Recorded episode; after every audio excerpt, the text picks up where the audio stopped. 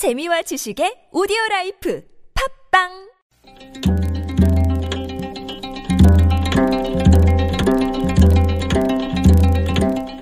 한문학자 장유승의 길에서 만난 고전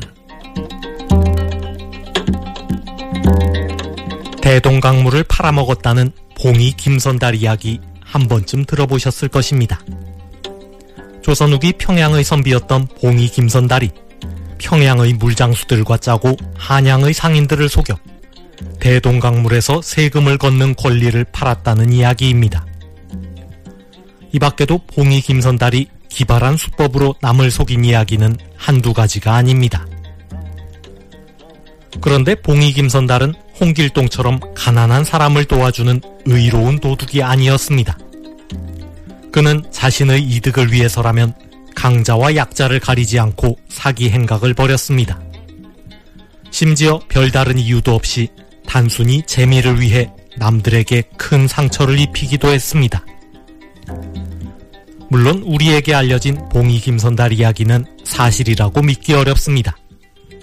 어디까지나 입에서 입으로 전해진 흥미로운 설화일 뿐입니다.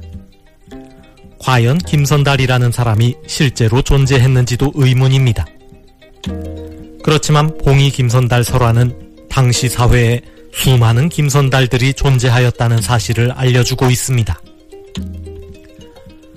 봉이 김선달은 조선 후기 몰랑양반을 상징하는 존재입니다. 농사도 장사도 할 줄 몰랐던 몰랑양반들은 글을 지어주거나 글씨를 써주는 매문매필로 숙식을 해결하기도 하고 서당 훈장 노릇도 하였습니다.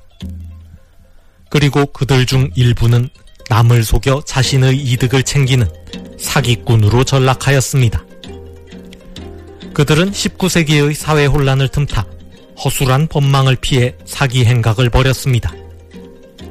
어지러운 사회에서 살아남기 위한 어쩔 수 없는 선택이었지만 사회에 해를 끼치는 행위임에는 틀림없습니다. 허술한 법망을 피해 남을 속여 자신의 이득을 취하는 김선달들은 지금도 여전히 존재합니다. 휴가철을 맞아 계곡과 해변을 사유화하고 자리세를 요구하는 현대판 봉이 김선달들이 기승을 부리고 있습니다. 혼돈의 19세기도 아닌데 수십 년째 계속되는 똑같은 수법의 사기 행각을 근절하지 못하는 현실이 답답합니다.